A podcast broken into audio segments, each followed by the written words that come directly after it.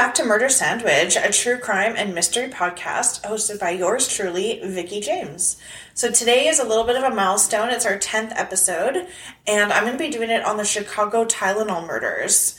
And this is actually going to be my first time hosting just a whole episode all by myself. So we're going to see how it goes and, you know, my awkwardness and my laughter at my own jokes. And yeah, this should be quite the experience for not only you guys but for me too. So, yeah, let's let's see how it goes. So this episode is not actually as graphic as the past ones that I've done. This is just basically a, good old fashioned poisoning. So only, you know, light discretion is advised. It's not too gruesome or horrific. Also, a quick update after today's episode, I'm going on a little bit of a vacation down on Vancouver Island, which is on the west coast of Canada, to see some family. My dad lives down there, so you know, they're not very techie people down there and don't even have Wi Fi. So the podcast is going to be taking just a little bit of break.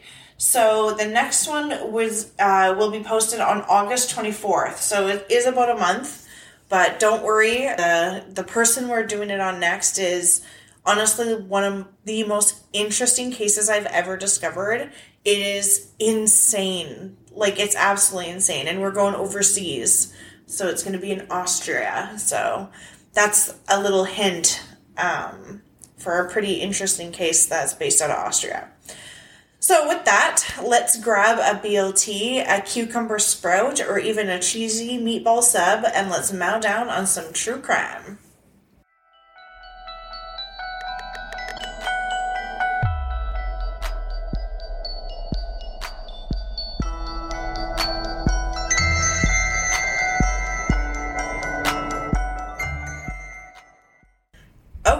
So Chicago Tylenol murders, like I said in the intro, for anyone who's not familiar, Chicago is a very large metropolitan area in the United States, in the state of Illinois.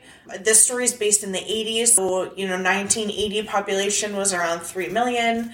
And I looked it up, and about today it's 2.6 million, so a little bit lower than it was before. This story is going to be starting off on September 29th, 1982. Mary Kellerman, she's a 12 year old little girl, and she lived in Elk Grove Village in Illinois.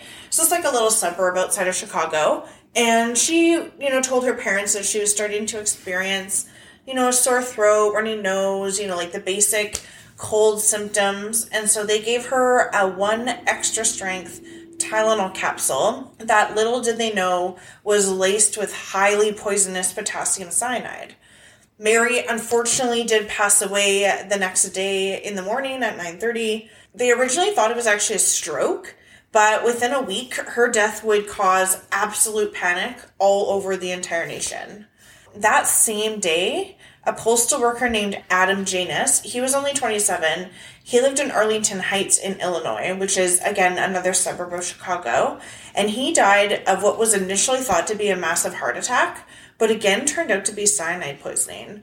You know, all of Adam's family was at the hospital, so, you know, they get the bad news that unfortunately Adam didn't make it. They all go home, they're all kind of grieving, and Adam's brother, Stanley, he's only 25, and his wife, uh, whose name is Teresa, is 19. They have a headache when they're like with their family, and so they end up taking two Tylenols and they both get rushed to the hospital. Like, literally, they called 911 and to come get an ambulance for Stanley because he like passed out in the house. And as the hospital, like, hospital, as the ambulance arrived, they were like loading Stanley in there, and then that's when Teresa passed out. So then they just had to take her into the ambulance too. They both get rushed to the hospital. They both immediately go into a coma. Unfortunately, Stanley actually died that same day, and then Teresa died a couple days later, and they just had to take her off life support. Like she, like couldn't be revived at all. So basically, like three people from the same family died in the same day. So because of that they actually thought it was carbon monoxide poisoning. They like they just didn't see the connection with the Tylenol yet. So they told the whole the whole rest of the family and everyone who lived there to immediately vacate the residence. And so they were at the hospital getting like checked out for carbon monoxide poisoning, but everything just came back negative and like the house came back negative and everything came back negative. So again, they're just like, what is going on? So it was actually first this nurse, and I didn't get her first name, but her they just reference her as Nurse Jensen. And so she realized that the three members of the family had all taken Tylenol. So she suggested to officials, like, it could be the Tylenol, but they were just not convinced at all. They're like, no, no, it can't be the Tylenol, no. So then some firefighters, they're talking about, like, you know, some recent cases that they've really dealt with, and like, it's super weird. And they talk about, like, the Janus family case, right? And so then they talk about, you know, Mary Kellerman's case, and they both conclude, you know, it could be the Tylenol bottles. And so they told officials who checked it out, which, like, why would they believe the nurse? Like, not to get all sexist or anything, but like, what? So, like, what is with that? Like, you don't believe the nurse, but you believe the firefighters? I just, okay, like, whatever. Just saying. The officials did check it out after the male firefighter suggested it was that, and all the Tylenol bottles had actually had the same control numbers. The bottles looked normal, but once they opened the capsules, they immediately smelled bitter almonds, which is the common odor of cyanide. So they're like, okay, interesting. For anyone who doesn't know, cyanide is a poison uh, that occurs rapidly, and it basically inhibits the body's ability to like even use oxygen. And the pills were actually laced with a hundred to a thousand times the legal limit, which is like crazy. Apparently, it was enough to kill like a thousand people. Like how? Like what? Just seems weird. Like they really wanted to make sure that people were like hurt, which is just like it's sad. Like I, I don't know. That's it's just it's a lot. I don't know. It just seems like they like did like I just don't know why you do so much, but obviously you just want to make sure the job gets done, I guess. So within the next few days, there were three more deaths. So there was Mary McFarland, who was 35. She lives in Elmhurst, Illinois, and she took Tylenol at work and ended up collapsing in the break room after experiencing a headache. And then there's Paula Prince, and she's also 35. She lived in Chicago. She was a flight attendant, and she took her Tylenol before bed and was not found till two days later by a concerned friend. Like, that is awful. And then Mary Reiner, who's 27, and she actually had just given birth to her fourth child, and she lived in Winfield, Illinois, and she also consumed Tylenol for a headache.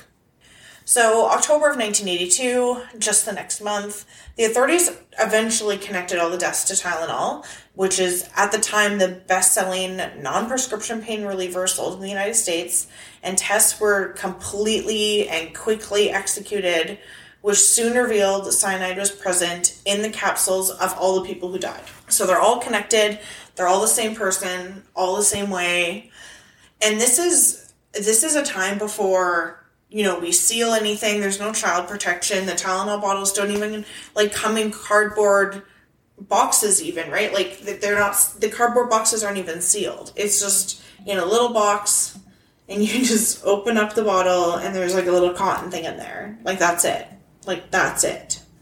Warnings were issued for the media, and like patrols even went out and patrolled through the city and warned residents through loudspeakers.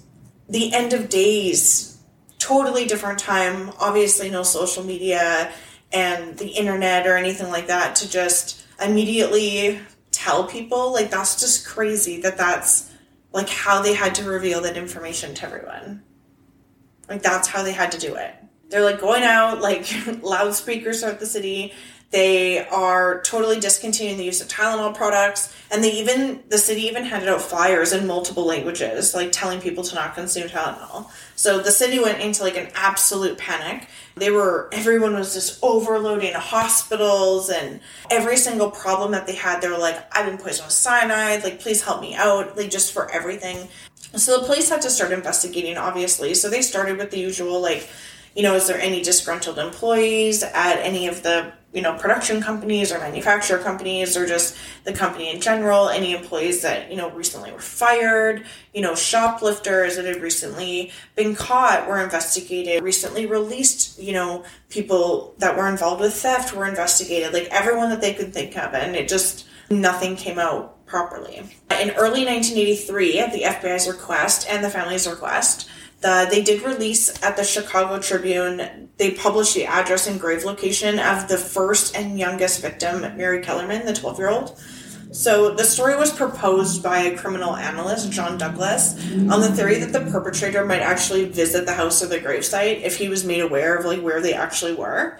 But they kept it under 24 hour surveillance for months and no one like ever showed up like no one ever suspicious and so that that idea just like went out the window. So police also ruled out manufacturers as the tampered bottles came from different pharmaceutical companies and the seven deaths only had occurred in the Chicago area. So sabotage and production ended up being ruled out. As the last two deaths, the bottles had completely different control numbers, came from completely different areas. They were picked up at different stores, made in different places. Yeah, like everything was different. So they concluded that they were looking for someone who had gone and bought the Tylenol from various retail places, like supermarkets, you know, drugstores, like whatever, over several weeks. And then the culprit likely added the cyanide to the capsules and then returned to stores and placed the bottles back on the shelves.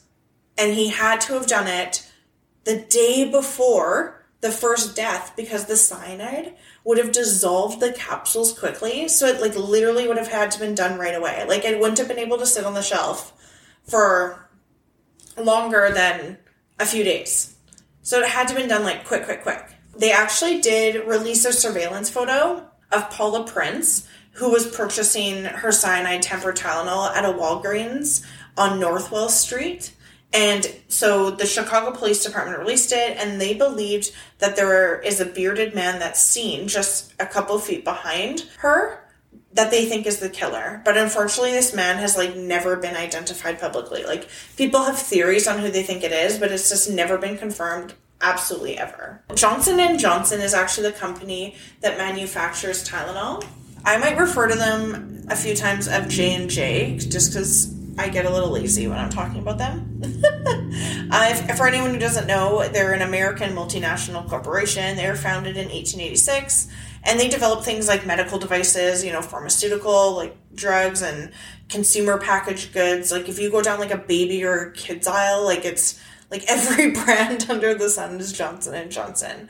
They are everywhere, uh, even part of the COVID nineteen vaccine rollout. J and J took an active role within the, with the media in issuing all these like mass warning communications. And so on October 5th, 1982, a nationwide recall of Tylenol products, which was an estimated 31 million bottles that were in circulation, had to like be recalled and that retailed over a hundred million dollars in US, which is equivalent to about two hundred and sixty-eight million dollars today, which is crazy. In an effort to re- reassure the public, Johnson and Johnson did distribute warnings, to, you know, to the hospitals and distributors, and they halted all Tylenol production and totally cut off all advertising. So you couldn't find anything in newspapers, in media, TV, like nothing. So they cut all of it off. And the company also advertised in the national media for individuals not to consume any of its products that contained acetaminophen after it was determined that only those uh, capsules had been tampered with. So they were the only ones. Like nothing else that they made was tampered with, just Tylenol. So Johnson Johnson also started a 1-800 phone number and that was to directly handle calls from the panicked public and then they also had a separate media line for reporters. Now, like, I used to work at a call center, and I would absolutely hate if my boss came up to me and was like, hey, I want you to handle this 1 800 number for people to call in and answer questions about, you know, the, the Tylenol murders. Like, that would be the absolute worst. Because you're just essentially just listening to people be scared and nervous. That's just, oh, that would just be so awkward. Awful. Awful. Anyway, uh, they also offered $100,000 as a reward to whomever has information that leads to the culprit. And to my knowledge, this never got paid out or used or anything like that. Johnson Johnson also offered to exchange all Tylenol capsules already purchased by the public for solid tablets. Over 10 million recalled pills were tested. 50 capsules ended up containing cyanide pills, and they were in eight bottles. So five belonged to the victims, two were involved in the recall, and then they found one just like alone sitting on a shelf, like unsold. Uh, there were never any fingerprints on the bottles or any other physical evidence, and they also like never found any evidence of like the trail of him going like store to store or anything like that because some had cameras and some didn't. So there's just like nothing there.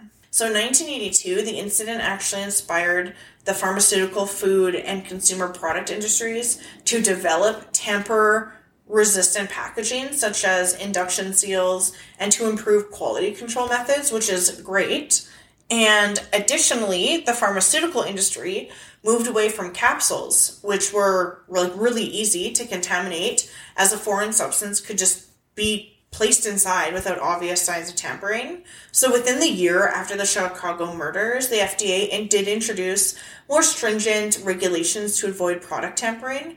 This led to the eventual total replacement of the capsule with now what we know as like the solid caplet and this tablet is made in the shape of a capsule as a drug delivery form, but it has the addition to the tamper evident safety seals, and it also has like a gelatin on the outside and is easier to swallow. I think I think we all know the ones I'm talking about. So in 1983, U.S. Congress passed what we now call the Tylenol bill, um, and actually made it a federal offense to tamper with consumer products they made way more laws about it and regulations. So then in 1989, which is the year I was born, the FDA established federal guidelines for manufacturers to make all such products tamper proof. So this includes the standard that we all know today. So it has like an outer box with glued flaps, a plastic seal over the cap, and then a bottleneck and a foil seal under the cap.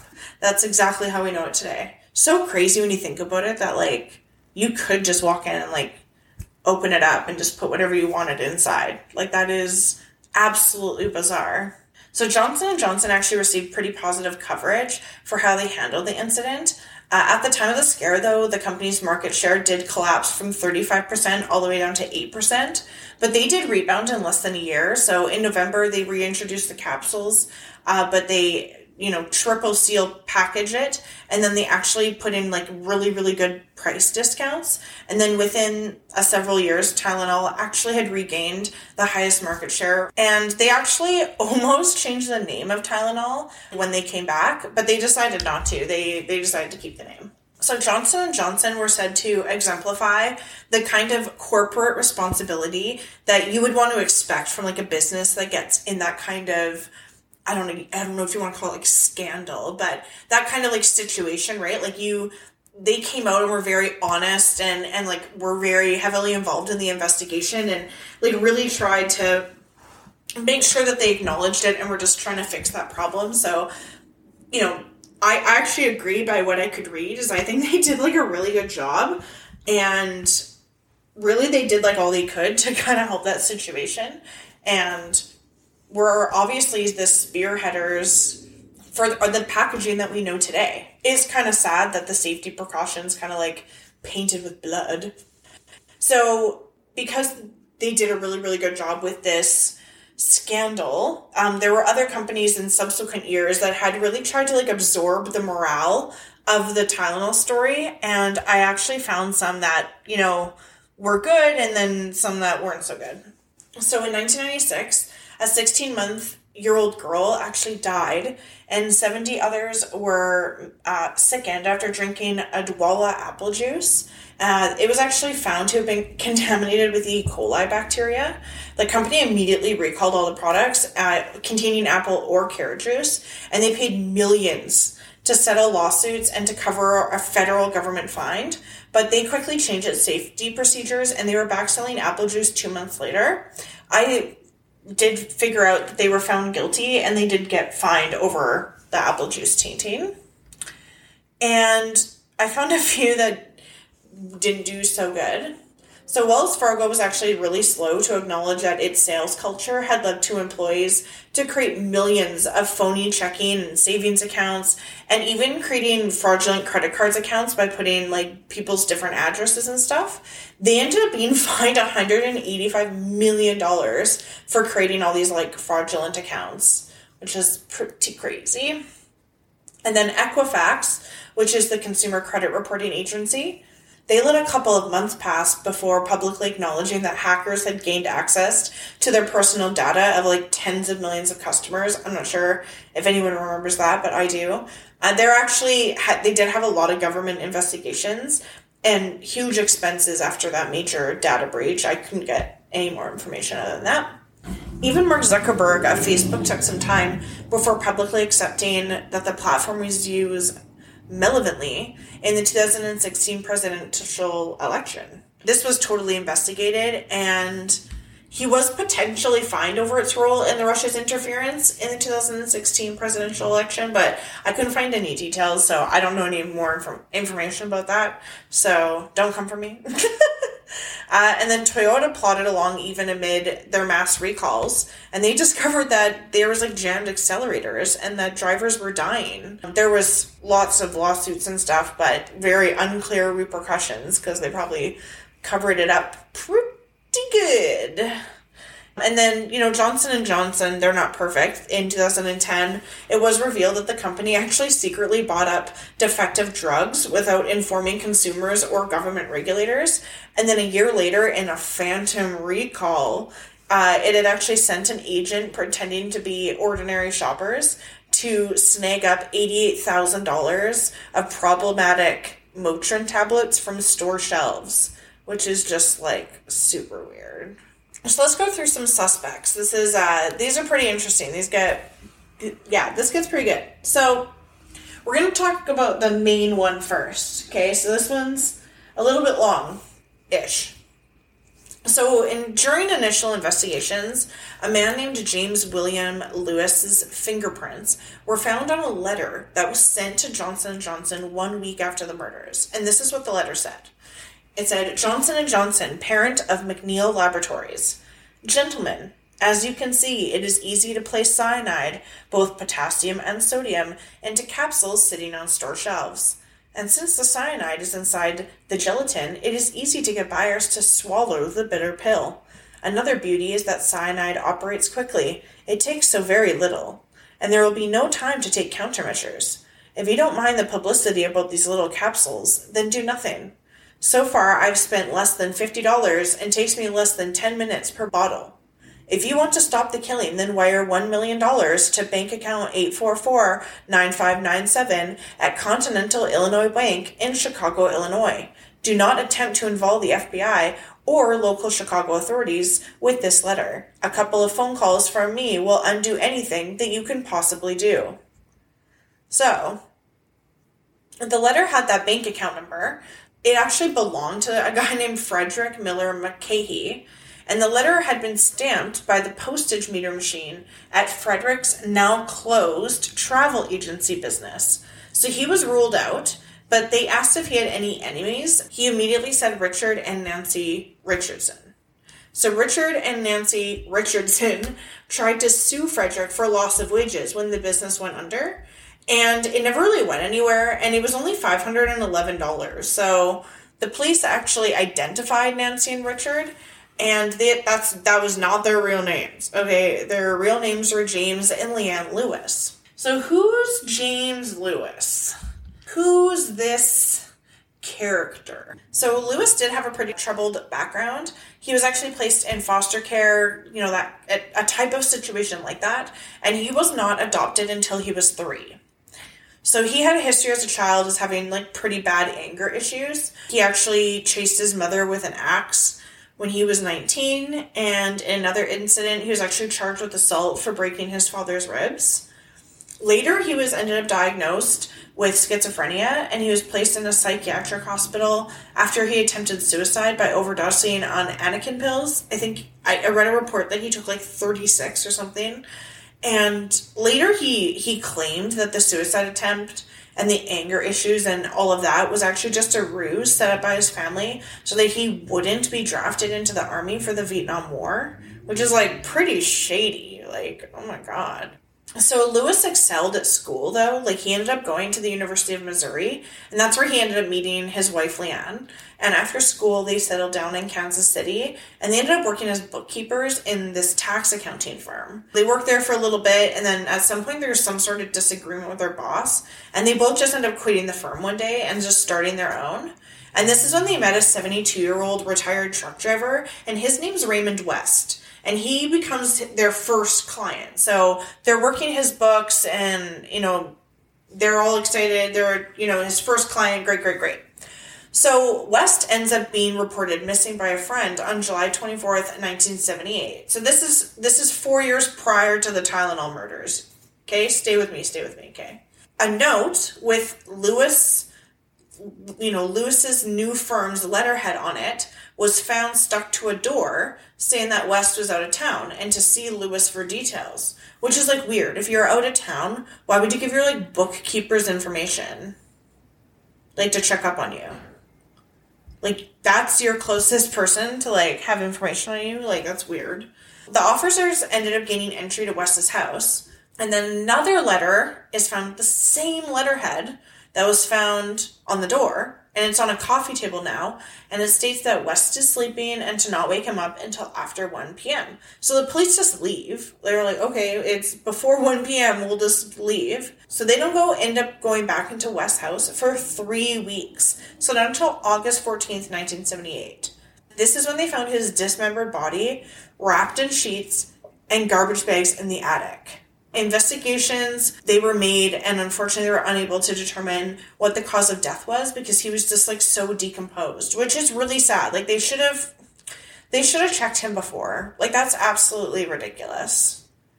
Like do your job. Like just search the property. Like honestly like at the very least they ended up arresting Lewis for, this murder of his first client. The biggest piece of evidence against him at this point was that they actually saw that he took $5,000 out of West's bank account and placed it into his bank account.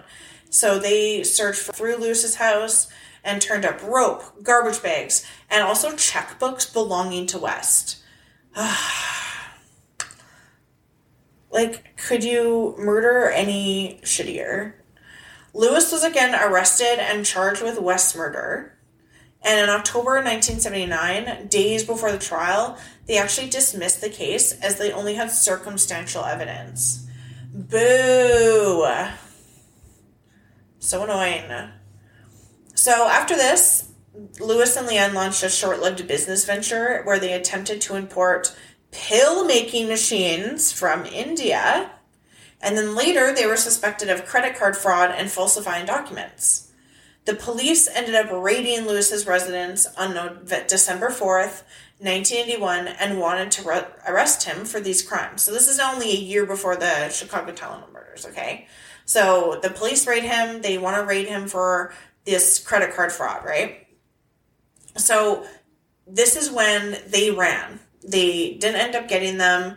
They ran away to Chicago, and this is when they went under the new assumed names Nancy and Richard Richardson. Okay, so full circle. That's who Lewis is, and his wife Leanne. Okay, so Lewis was identified via these fingerprints on the letter, the fact that it pointed back to where his wife used to work, blah blah blah.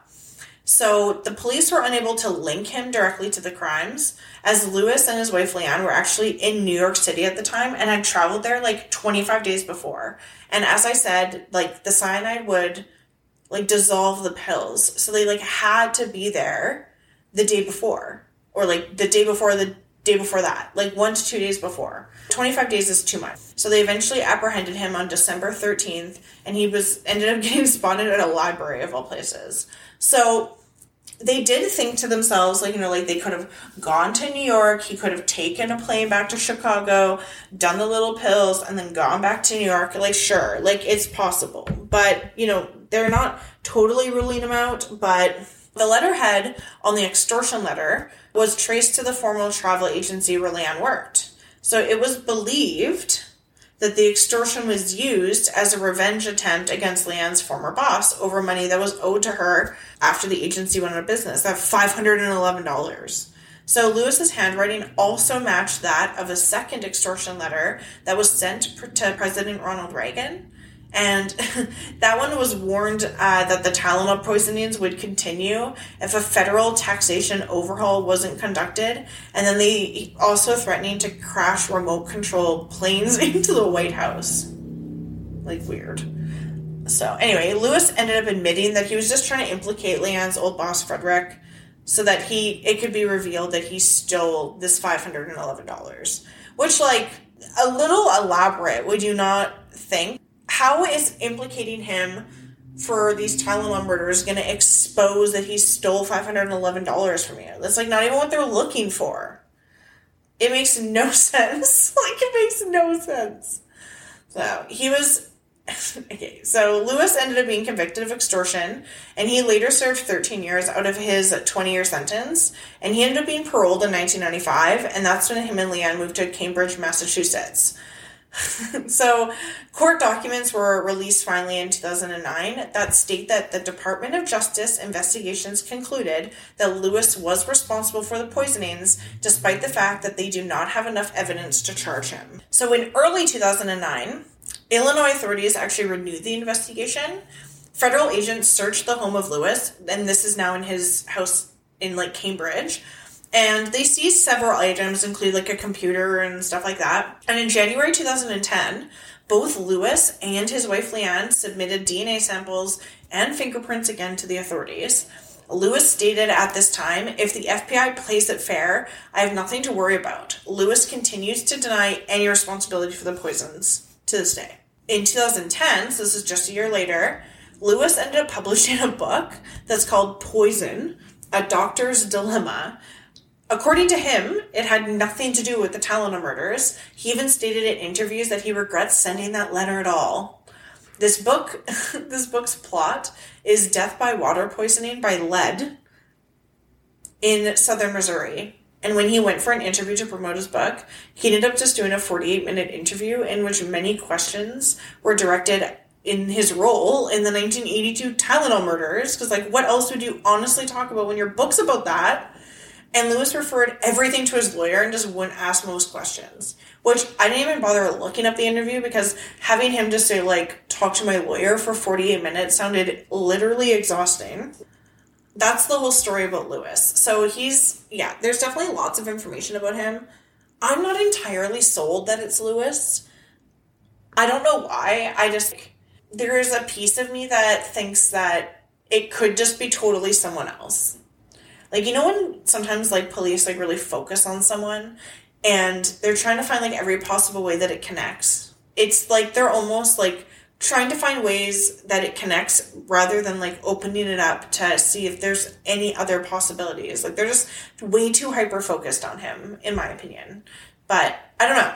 I if it ends up for sure being him at some point in the entire world, which like what this is 35 years ago now. I don't know if they're going to solve this. But you know what? Like, if they do solve it, ends up being him, I'm not going to be surprised at all. I'll be like, okay, okay, cool. Anyway, so there's two other suspects. So this next one is Roger Arnold, and he's our dock worker. And he just said like a few things one night about the killings in a bar. And so someone called in, you know, called the police and was like, this guy said some weird stuff. And so they did end up investigating him, and they did find a few things that connected Roger to the crime. So the first one is he worked at a jewel warehouse, and it was actually with one of the victims' fathers. And then one of the other victims, Adam Janus, he actually purchased Tylenol from one of a jewel convenience store. And then Mary Reiner, who's another victim, purchased her Tylenol bottle across the street from where Roger's wife worked. Weird. And then when they searched his house, they found like all these like how to crime manuals. And then they found like evidence of chemistry found in the home, like, you know, like beakers and like liquids and stuff like that.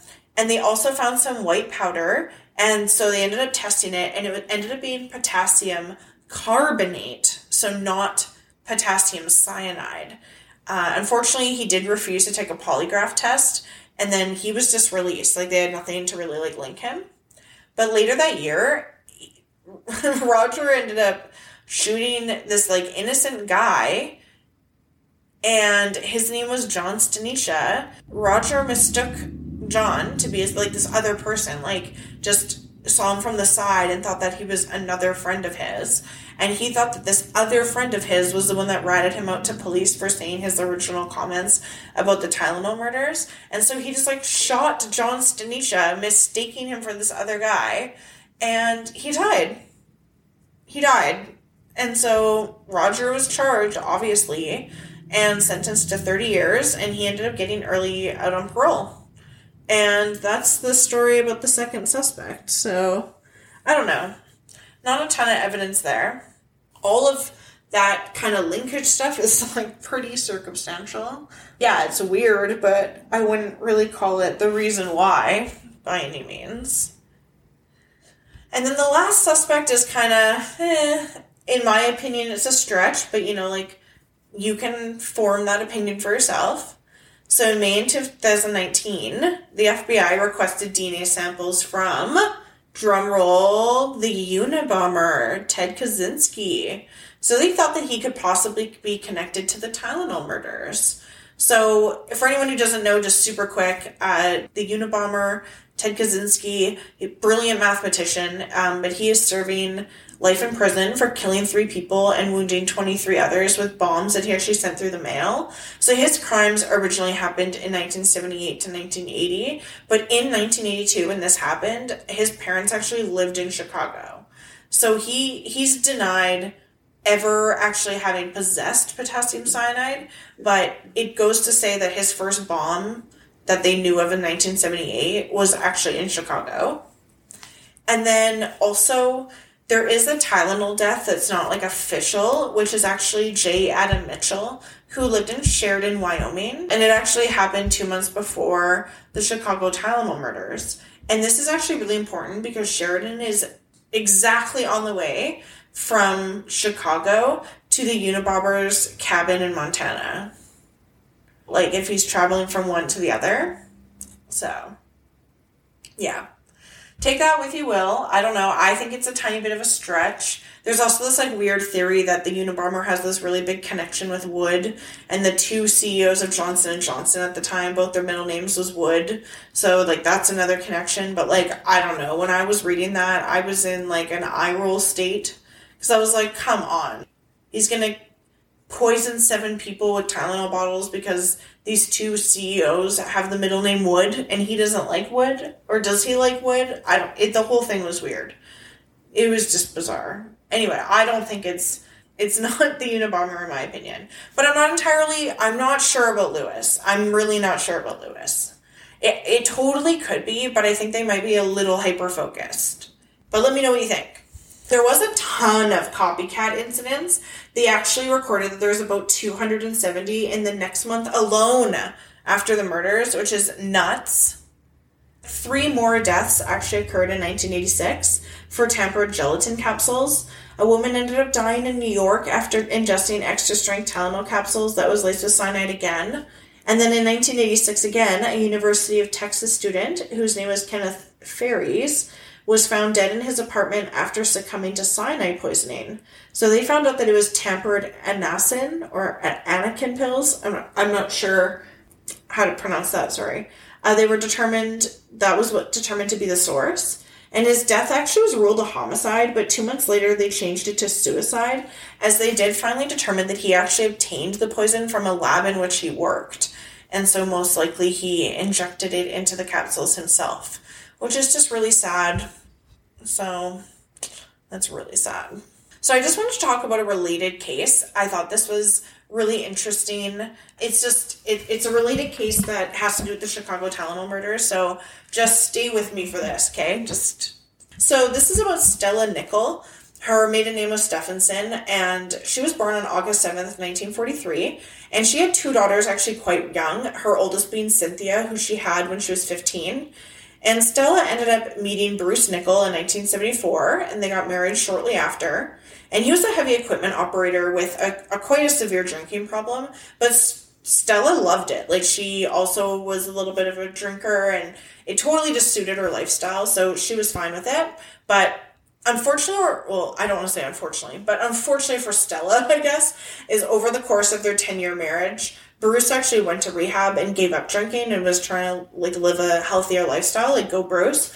And Stella just totally resented it. Like she hated it. So she ended up just you know, starting to work more evenings at the airport and ended up cultivating a new home aquarium as her new hobby. And like, that's where she just spent most of her time is just like working and dealing with this aquarium. She just had kind of checked out of the marriage a little bit, I guess. So on June 5th, 1986, the couple was now living in Auburn, Washington, and Bruce was 52, and he came home with like a pretty bad headache, and according to Stella, Bruce took four extra strength Excedrin capsules from a bottle in their home, and then he collapsed moments later. So he died shortly after at the hospital. Unfortunately, they were unable to revive him, and his death was ruled natural causes, citing emphysema. So then a second death occurs less than a week later, which forced police to reconsider Bruce's cause of death. So on June 11th, this lady's now name is Sue Snow. I like love her name. Is that not so cute? Sue Snow. Anyway, she's a 40 year old bank manager in Auburn, and she took two Excedrin capsules as well, also for a headache. And then Sue's husband Paul took two capsules from the same bottle for his arthritis and left the house for work. And then at 6:30 in the morning, their 15-year-old daughter Haley found Sue collapsed on the floor of her bathroom, unresponsive and a faint pulse, and unfortunately she died later, and they could not revive her. And her husband was fine. They completed an autopsy on Sue, and the medical examiner immediately detected the scent of bitter almonds, which again is the odor distinctive of cyanide. So test results indicated that Sue died of acute cyanide poisoning. After searching the house, they found the source to be the Excedrin capsules that both Sue and Paul used that morning. Three capsules out of those that remained in the 60 capsule bottle were found to be poison. So Paul's like super lucky, and Sue's very unlucky. So another tainted bottle from the same lot was found in a grocery store in nearby Kent, Washington. And so the manufacturers of Excedrin, which is Bristol Myers, they responded to the discovery with a recall of all Excedrin product products in the Seattle area. A group of drug companies came together and offered a 300,000 reward for any information on the person responsible, which is like, whoo, what a reward, right? 300 grand? I didn't hear anyone ever getting it, so what a shame. In response to all the publicity, Stella came forward on June 19th and she told police that her husband had recently died after taking pills from a 40 capsule bottle of Excedrin with the same lot number as the one that had killed Sue Snow. So they completed tests and Bruce did have cyanide in his system and they found poison pills in both bottles that she handed over to the police. Obviously, the initial suspicions were directed towards Bristol Myers, just like you know, it was with Johnson Johnson. And both Paul and Stella filed wrongful death lawsuits against the company immediately. On June 18th, Bristol Myers recalled all Excedrin in the US, and then two days later, the company announced a recall of all their non prescription capsule products. So that's like a lot, a lot. So on June 24th, a cyanide contaminated bottle of Anakin 3 was found. I don't know if I'm saying that right again, so I sorry. I'm sorry. Anakin or Anison? I don't know. Oh my god. They were actually found at the same store where Sue Snow had bought her bottle. And then on June 7th, Washington State ended up putting in effect on a 90 day ban on the sale of non prescription medication and capsules. So when they tested the tainted capsules, they also found flecks of this like weird green substance that ended up being algicide used in algicide, algae, algicide, home aquariums. Oh yeah, and it was under the brand Algae Destroyer. Well, who has a home aquarium, you may ask? Hmm, okay, so they go to Paul and Stella and they're like, hmm, okay, what's going on here? And they're asked to take a polygraph. So Paul agrees, but Stella, good old Stella over here, didn't. She stated that the reason she didn't want to is because she'd been drinking a lot recently, like with her husband's death. She's very depressed, and she thinks that she like wouldn't pass no matter what. Kind of understandable, but like, mm. so they did start to suspect that she was involved, as they had only found five contaminated bottles in the whole country, and like, what are the odds that Stella acquired two of them? Like, that's so weird. So they then discovered that Stella had actually taken out a total of $76,000 in life insurance coverage on her husband, with an additional $100,000 if his death was ruled accidental. And then also the signatures on the two insurance policies in his name were totally forged. And then they went ahead and verified that Stella had purchased Algae Destroyer from a local fish store. So it's not looking too good for Stella. So Stella finally consented to a polygraph exam in November of 1986 and she failed. Shocking! Unfortunately, they could never verify that she ever purchased cyanide, but they were certain it was Stella who was responsible.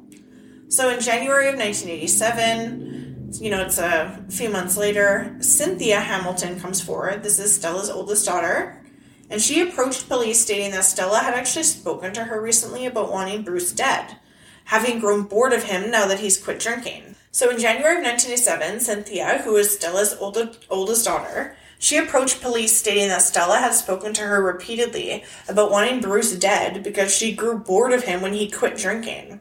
Like what? Stella even told Cynthia that she had tried to poison Bruce with foxglove, which is, I had to look it up, it's this plant that's apparently toxic. And she had actually hid that in capsules as well, but had failed. So she began to search in the library for other options and happened upon cyanide. Stella also talked to Cynthia about the life insurance money and like what they would spend it on when they would get it. So like, ooh, suspicious. Ah. So they verified that Stella had actually taken out numerous books about poisons. One of them being, uh, which is like pretty incriminating, human poisons from native and cultivated plants and deadly harvest. Like, ooh, that's not looking good. Not at all. So, finally, on December 9th, 1987, Stella was indicted by a federal grand jury on five counts of product tampering, including two which resulted in the deaths of Bruce and Sue. So, she went on trial in April of 1988 and was found guilty in May. Stella was sentenced to two terms of 90 years in prison for the deaths and three 10 year terms for the other product tampering.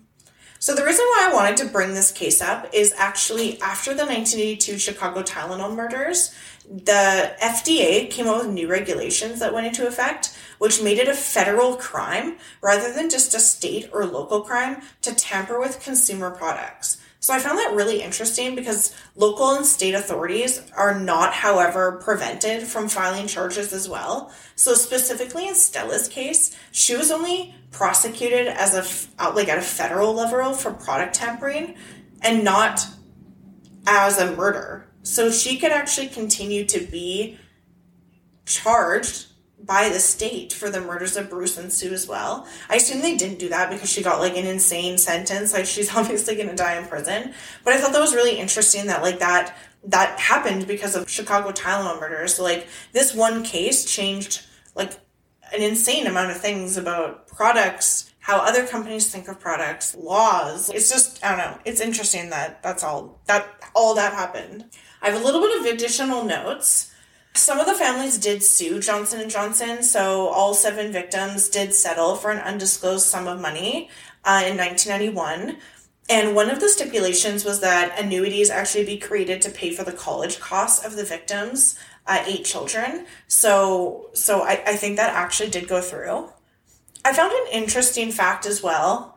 Is actually the day before the murder, around 2:30 in the morning. So this is September 28th, 1982 uh, two Kane County Sheriff deputies stopped at a Howard Johnson hotel diner to grab some food.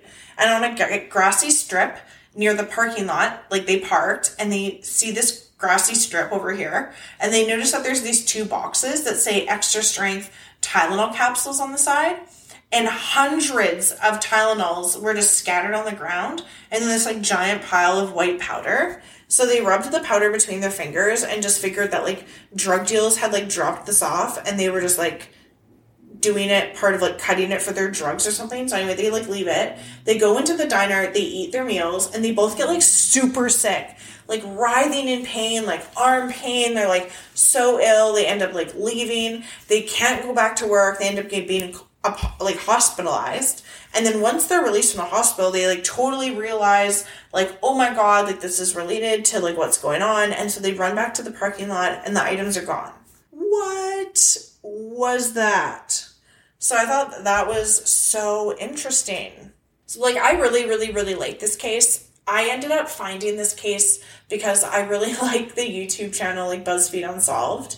And they do like unsolved cases, obviously, true crime, like some supernatural ones, and I really like it.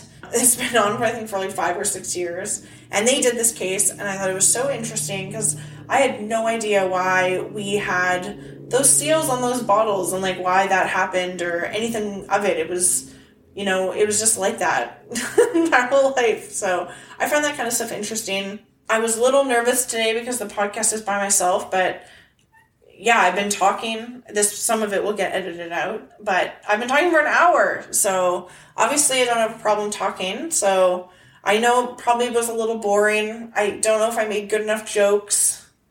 I was a little nervous. So it's definitely different doing it by yourself. I definitely don't hate it.